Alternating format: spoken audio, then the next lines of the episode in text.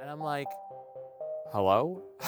like, this is not about you people, okay? This is about me. Totally humbly and unselfishly, right? So then eventually he turns to me and starts talking about me. And very quickly, I started wishing that they had gone back to Spanish. I was like, I liked it better when you weren't talking to me.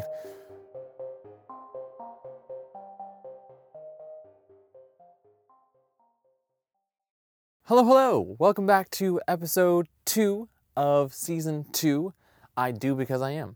Uh, this is a podcast that I'm doing that's about identity and being yourself. And it's also a book that I'm writing at the same time. So, uh, just ahead of time, forgive me throughout this entire season if I switch between the terms book and podcast and chapter and episode. I'm doing both at the same time. Okay, so it's my brain kind of switches in between the two. But uh, the whole season is about false identity and different versions of that that kind of override our true identity. The first one up is being someone else.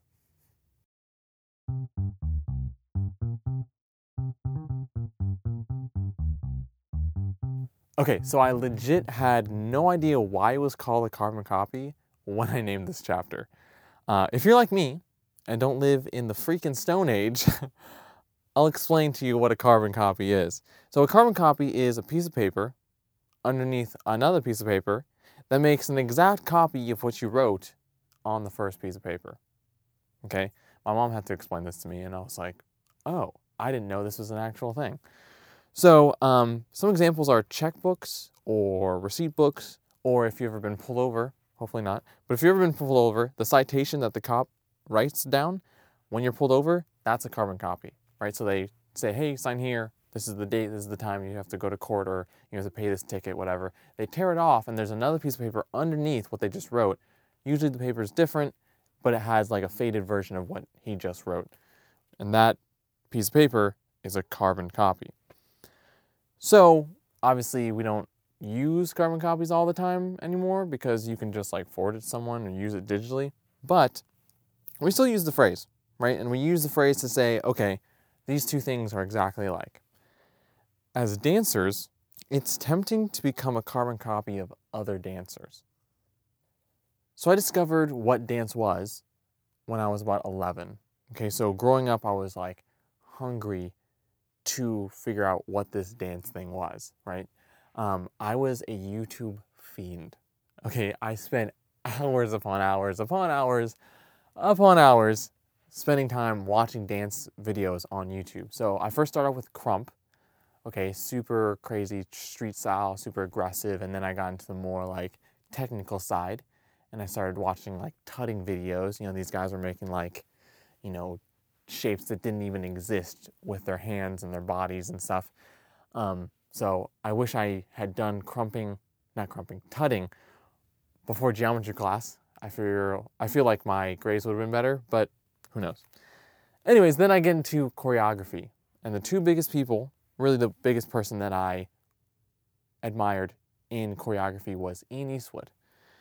So all these guys inspired me to grow and reach for my goals and love dance more and more every day because I was watching like hours upon hours of videos on YouTube. But my inspiration quickly turned into imitation. So I would dance like them, I would listen to music that they choreographed to, I would dress like them, the whole nine. Um, especially Ian Eastwood, because he's like this slender guy, he's kind of tall, he has like thick black hair, you know. And so I was really skinny and slender, and I eventually got tall, and I have thick black hair. So I was basically like the Puerto Rican version of Ian Eastwood. um, but my biggest mistake was that I overlooked the fact that my admiring them crossed the line into copying them. Right? And so I gave really no consideration to the fact that I have my own dance identity that I could grow in. Which, this is where it gets kind of tricky because when you look at someone else, you see them, right? And so, unless you're super selfish, you can see what you admire about them, right? You can see someone and be like, wow, they really, I love that they insert blank here, you know? So when it comes to dancers, we're like, whoa, this person is phenomenal. Like, I love the way that they do this turn, or I love how they move their body, or their flexibility. We have so many different things that we can see in other dancers. Um, and we should.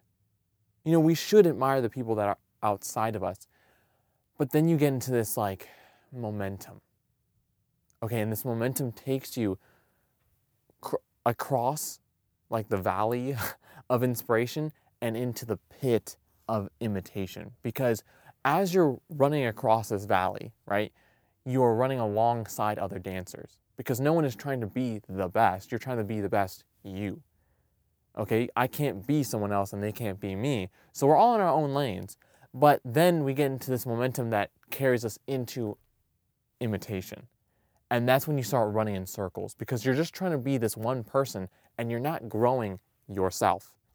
Which begs the question okay, so if I'm in the middle of this, you know, momentum, or if you haven't gone to this momentum yet, how do I avoid this momentum?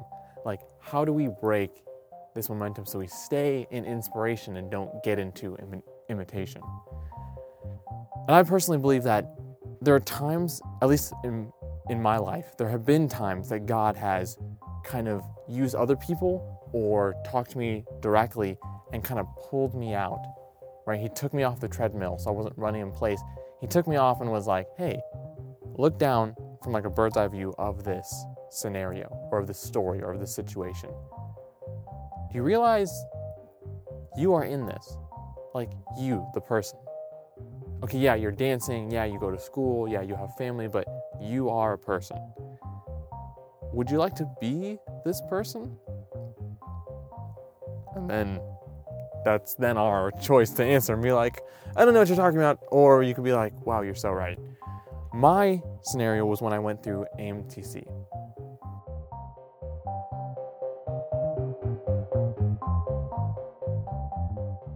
AMTC stands for Actors, Models, and Talent for Christ. So it's basically like a showcase where different types of artists, like dancers, singers, actors, etc., um, they showcase in front of casting agents and managers in order to get booked. That's basically the super boiled down version. Specifically, I wanted to get signed by Nelson, Nelson Diaz. Nelson Diaz is a manager in LA, and in my mind, I was like, fam, your boy is moving to LA. Period. Like, no one can convince me otherwise. You know, I was like, I want to be a commercial hip hop dancer. This is where they tell me that you're supposed to do that, so I'm going. And the fact that other people lived in LA that I admired, that was just a bonus. You know, I didn't see them as connected, but they totally were. You know, I dress like them, I dance like them. I listen to music they listen to, so why not move to LA? That's where they all live. Long story short, I did two things. I did a solo and I performed in a finale.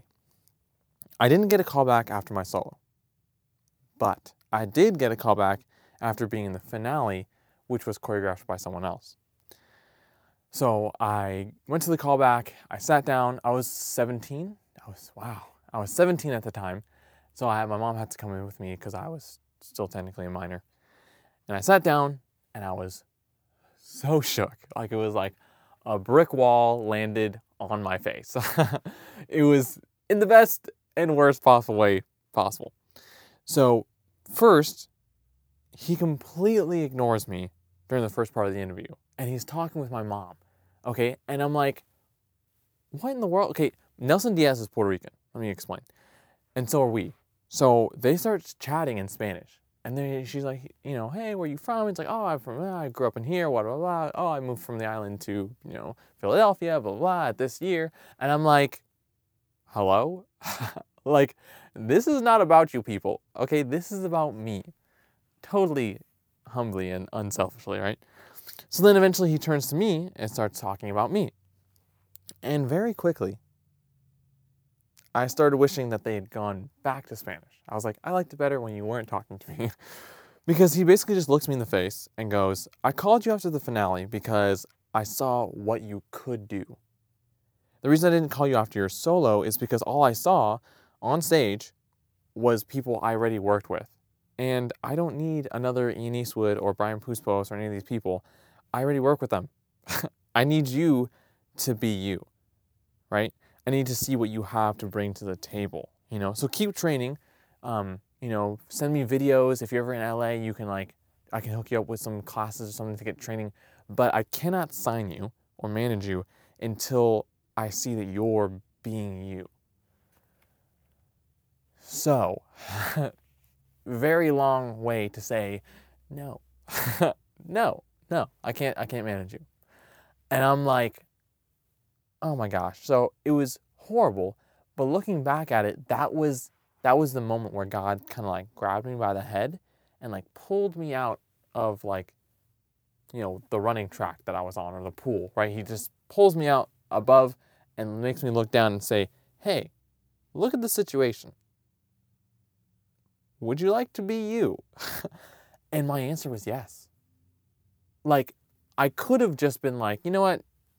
Let me just keep training to be myself or whatever that means in order for me to get signed. But I realized through that meeting that this is so much bigger than dance. Right? Like this is about me. And I'm a dancer, so I will like express my identity through dance, but it's so much bigger. Right? Like I want to be myself, even if it has nothing to do with dance. And it scared the crap out of me to be completely honest, but it was the best thing that could have happened. So when it comes to false identity, it's super hard. It's super, super hard because we want to admire people around us, and we should because they are worth admiring. But what I would say is start with the start with the sentence everyone has value in their identity and everyone is unique. Right? Because if you hold on to that sentence instead of saying, "Oh wow, Ian Eastwood is so unique. Wow, Keone Madrid is so unique. Wow, Scott Forsyth is so unique. Wow, Misty Copeland is so beautiful and unique. I threw that one in, right? so, like, if you say that sentence over and over again, you will neglect yourself. But if you say everyone has it, you eventually hit this wall, or it's more likely that you'll hit this wall and say, wait a minute, I'm part of everyone and you'll understand it intellectually. Then it will kind of sink down into your heart and you'll believe, wait, I'm part of everyone. You know? So, like I said, this one is really hard to get out of because we're supposed to admire other people. But if you hold this balance in both hands, you'll keep yourself in your dance identity because you'll realize the futility of trying to be someone else. Because if we're looking at it like point blank, you have something to offer that no one else can. Like, no one else can offer the world what you have to offer. So, literally, we need you. I don't know what it is that you are supposed to bring to the world, but you're supposed to bring it, and only you can bring it. Like this is the world. Is, the world is a giant dance party, okay? And like you have to bring the music, and this other guy brings the speakers, and the other person brings, you know, the waters, and the other person brings the nachos. Like everyone has something to bring, but the party won't be complete without you. Okay, like we cannot have this party without nachos, and you are bringing the nachos. Okay, like bring your dance nachos, is what I'm saying. If you get nothing else from this whole episode, you have something to offer. So, if you're in the middle of that momentum, try to stop yourself and think about that phrase. And if you're if you haven't reached that momentum, you know, you can stop this from happening and have a healthy way of admiring other people and admiring yourself. And if you have already been through that momentum, don't regret what happened. I don't. I think this this whole thing is like part of my story. You know, I look back and I thank I'm so thankful to God for pulling me out and saying, "Hey, do you realize this?" Because that means not only did that lead up to something, but it means it's leading to something. I'm on the way to bring to the world what it is I need to bring. And that's so exciting. So, hold on to that because you have something to offer.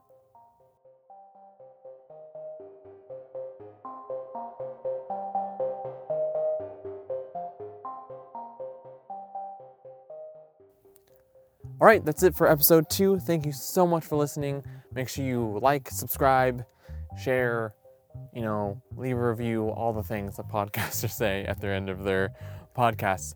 Um, I'm going to keep doing this every Saturday, so we have another episode coming next week.